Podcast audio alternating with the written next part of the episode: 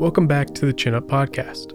This week, we welcome Sam Cho. He's a graduate of American University and the London School of Economics and previously served as a political appointee during the Obama administration. Currently, he serves as the CEO of Seven Seas Export, which he also founded, as well as holding a position on the Seattle Port Commission. This interview was conducted by Leah Long, a board fellow of the Robert Chin Foundation. Hi, good afternoon. This is Leah. Hey, Leah, how are you? I'm good. 안녕하세요. Oh, 안녕하세요. I didn't realize you were Korean. Yeah, I am Korean actually. We're very, very excited to have you today. You have a, such an impressive career in both politics and business. Let's just start with your family and you growing up as a Korean American with your immigrant parents in Seattle. Um, what was it like?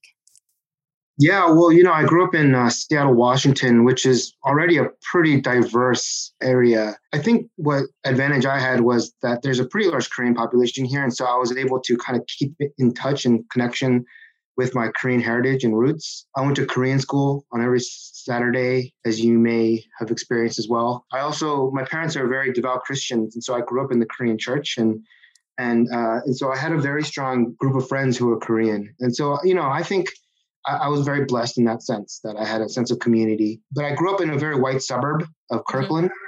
And so it was interesting for me to kind of have that juxtaposition of living in an area that's very, very not diverse while at the same time embracing my heritage. So I think I came out all right. yeah, uh, that's interesting. You have a very interesting, also, I think, uh, your college experience. You went to DC uh, for your undergrad, and then you turned to go London to get your master's from mm. London School of Economics. So I'm just curious, what were the some of the turning points for that, and what inspired to make those decisions? Yeah, it's a good question. So um, I was actually uh, originally when I went into college, I was a pre med student. I was a biological anthropology major, and I did that for two years, thinking that I wanted to go into medicine. And then I realized that I wasn't really that good at the life sciences. And then what happened was I took an elective on um, global politics, I think it was, or global affairs. And it just completely opened my eyes to right. the world, really, just like what's going on. At the time, this was 2009 or I think, or 10. There was the Arab Spring, and Egypt was going through a revolution. And there was just a lot going on on the world stage. And I feel like I, I realized, hmm, like a lot of what I'm learning now is happening in the world right now. Mm-hmm. Uh, whereas in in in like chemistry and biology, it's really hard to see all that stuff in the real real world. world. So I felt this attraction towards international relations and foreign affairs, and so that's why I went to American. Uh, I actually transferred into American my junior year. So I spent two years in a local university here in, in Washington, and then I transferred to American my junior year. Finished out uh, my time there I was recruited on campus to work for the State Department. I was an analyst for the State Department, mm-hmm. um, and I actually hated that job. It, I mean, I think it was a good, you know, like foot in the door. Eh, you know, everyone and anyone who studies foreign policy or U.S. Right. foreign policy wants to work at the State Department, and I was very fortunate to be there. But the the work that I was doing, I was in the FOIA office and I was processing Freedom of Information Act requests, and it was just a very boring, laborious job. And I realized that if I wanted to get into the real foreign policy world, I needed to go get a master's degree. So I chose to go to the London School of Economics. It was the only grad school I applied to. I was pretty set on it. Uh, fortunately, I got in somehow, and, and it was the best year of my life. I, you know, I met some of my best friends till this day in London. You know, it was a lot cheaper, right? It was like eighteen thousand pounds, which is like twenty five thousand dollars. Oh wow! Yeah, it's really cheap and it's a one-year Master of Science. I studied political economy. I met, I had made friends from all over Europe and all over the world, and uh, it was just, it was just such a great experience. Um, Make, and so I sense. think it's a very economical and efficient route. If anyone is trying to just get um, a, a grad degree and check off that box, you know, LSE, Oxford, or Cambridge have also one-year programs. If you look closely, um, it's a really good option for most a lot of people. And you already had the mindset of the global and international yeah. policy there. So yeah, yeah, I always had. I think I kind of caught the bug, as you call it, and so when I graduated from LSE, LSE is kind of known to be a, a feeder school for finance. A lot of like investment banking and consulting uh, firms recruit on campus, and for a little while, I was in the middle of that rat race. I applied to banks like Barclays and HSBC and Goldman. Mm-hmm. Uh, but ultimately, like DC kind of called my name. And so I ended up going back uh, to DC and I worked for a member of Congress uh, as, uh, doing foreign affairs, defense, and trade work for him. Right. And then right after you work with uh, uh at the DC, you also start to your own business, Seven Seas Export, yeah. right? So yeah. what really inspired you and what's the story behind um, you heads up for this Seven Seas Export as a CEO? After I worked for the member of Congress, I worked for President Obama. I was a political appointee. And so what happened was when you're a political appointee, when that president leaves, you leave as well. Mm-hmm. You don't you don't get to stay unless the next president asks you to stay and appoints you back to the administration, you're pretty much done when the president's done. So when President Barack Obama left, I was out of the job. And you can imagine, like, when Donald Trump took the White House, no one wanted to hire an Obama person. Like, it was very tough for an Obama person to get a job in politics or policy when the White House was Republican, when the, the, the, the both chambers of Congress were Republican. And so I, I, had a really hard time looking for a job uh, at the time, there was this really big outbreak of avian influenza or AI, bird flu. Yep. In Asia, started in China, kind of went through Korea, uh, and in other parts of Asia. Korea was per- hit pretty hard.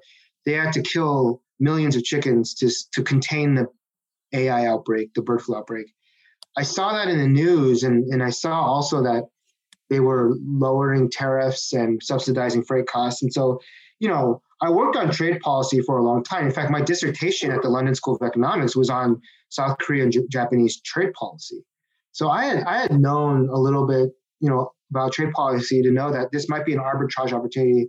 So I literally just called a farm, Uh, a chicken farm or an egg farm, and asked them like, "Would you do this business with me?" or whatever. At first, they were like, who the hell are you? And they, they weren't really open to the idea because a lot of farmers are pretty conservative and they don't want to take risks. And, and so I had to fly out there and talk to them and convince them to partner with me. And I think for me, part of why I did it was, you know, I, first of all, I had a hard time finding a job. So I had nothing to lose really from a, like a jobs perspective.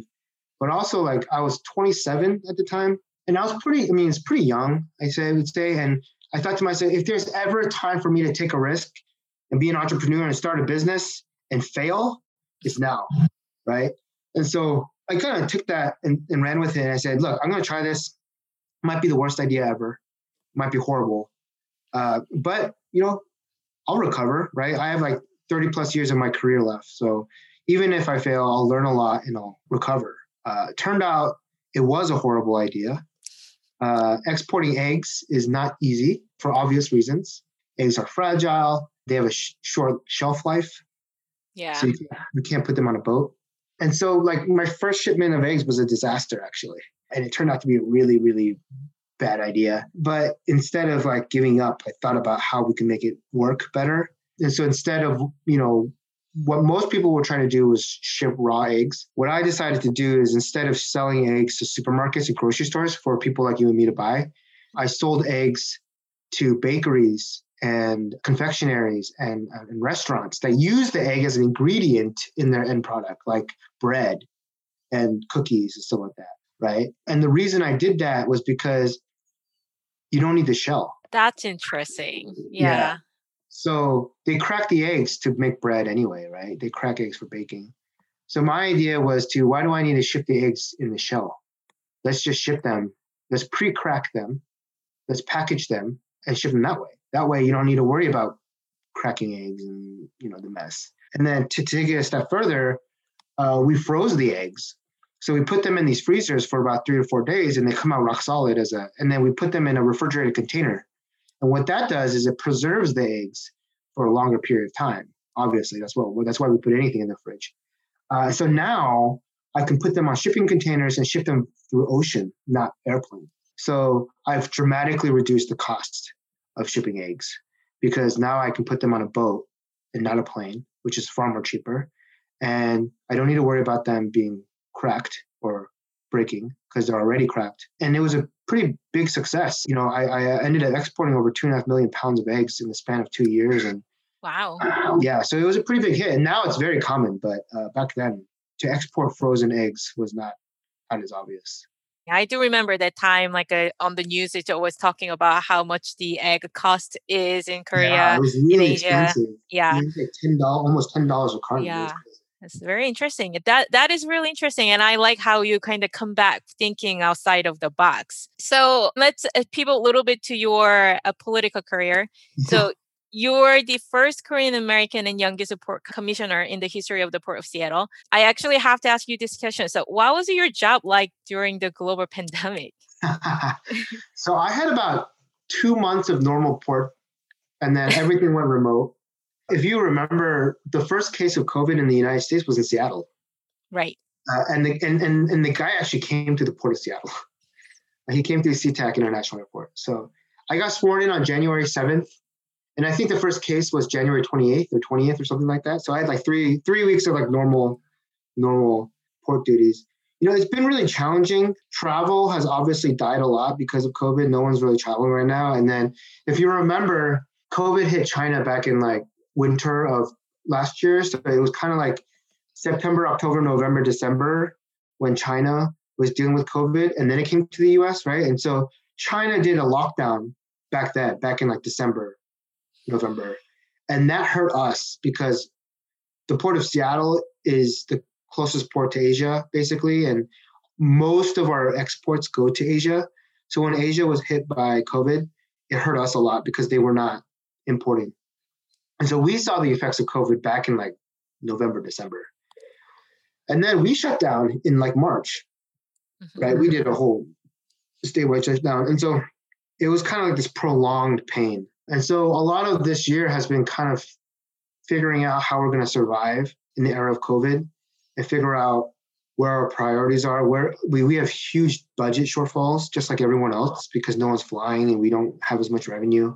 So it's been a lot of planning. Uh, it's been very educational for me, and, and, and uh, it's a blessing in disguise because I've had to learn at a hundred times the pace that everyone, like all my other colleagues, are not new to the port. I was the only new, new person, and so they've had all the background. They have a history. I don't. I was brand new, so I had to learn everything really quickly.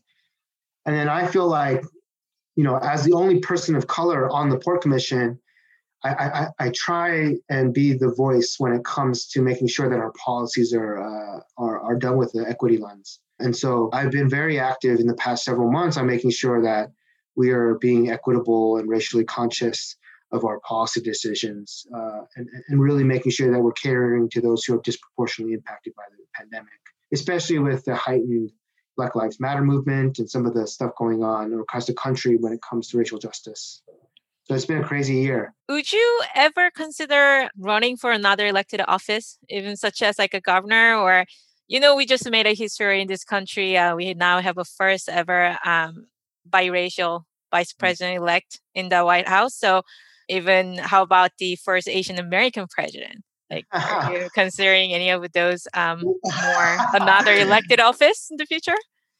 Well, I mean, I hope that in my lifetime we see an Asian American president. That would be amazing. And I think it's possible.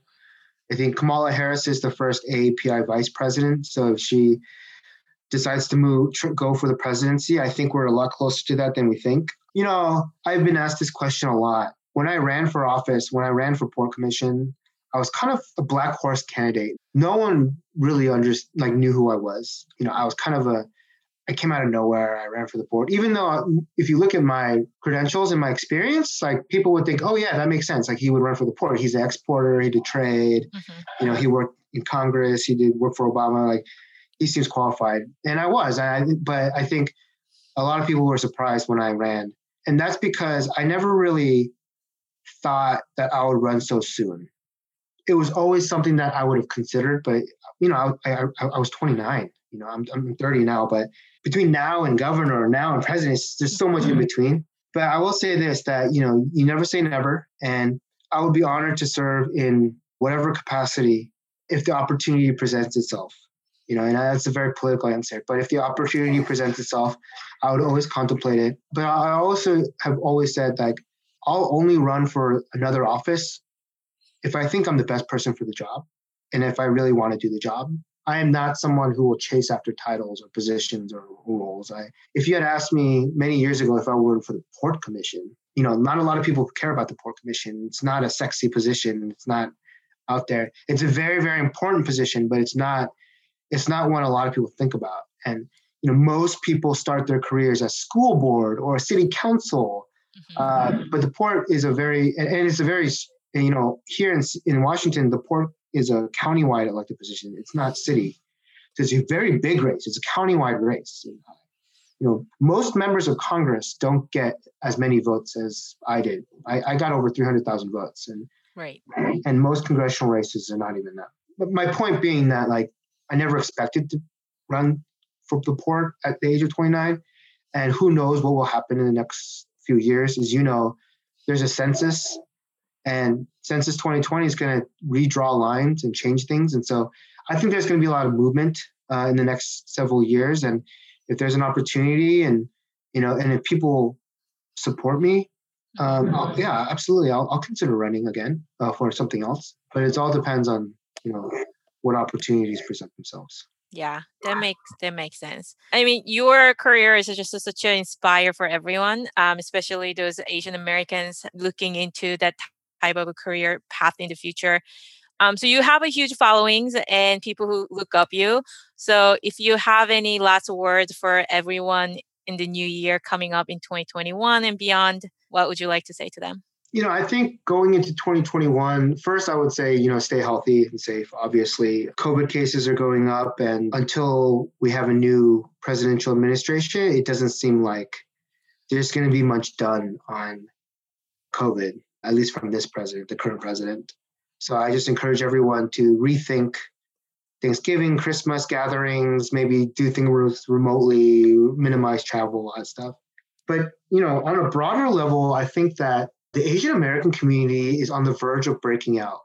And some would argue that we've already broken out, right? We have Kamala Harris, Kamala Harris who's the VP now. We have a record number of members of Congress who are AAPI. We have a pipeline of AAPI electeds all across the country in, in, in, in places where you wouldn't even think we have, like places like in Georgia, uh, mm-hmm. where my where my friend Sam is a state rep, and you know a lot of people in places in like New Jersey and, and Virginia and uh, places where we have a modest Korean population and AAPI population. And so, you know, I would just say stay engaged. And one, one of the things that one of my friends and mentors, Marilyn Strickland, who just won a seat in Congress. Uh, she was the first Asian American, Korean American, and Black woman from the state of Washington to represent the state in Congress. She's the first Korean American woman, period. And she always says, it's okay to be the first of anything, but you should never be the last. And I think that when you look at the long legacy of Asian American heritage here in this country, people like Gary Locke, Norman Mineta, Mike Honda, you know, Judy Chu, these people who have really broken the glass ceiling or bamboo ceiling for us, mm-hmm. I would not be here if it weren't for them. And one of my goals is to make sure that, again, I'm not the last. And so I want to encourage our, our community to stay engaged. We had record turnout this year in this election. We had more new voters this year in the election than we had voters last election.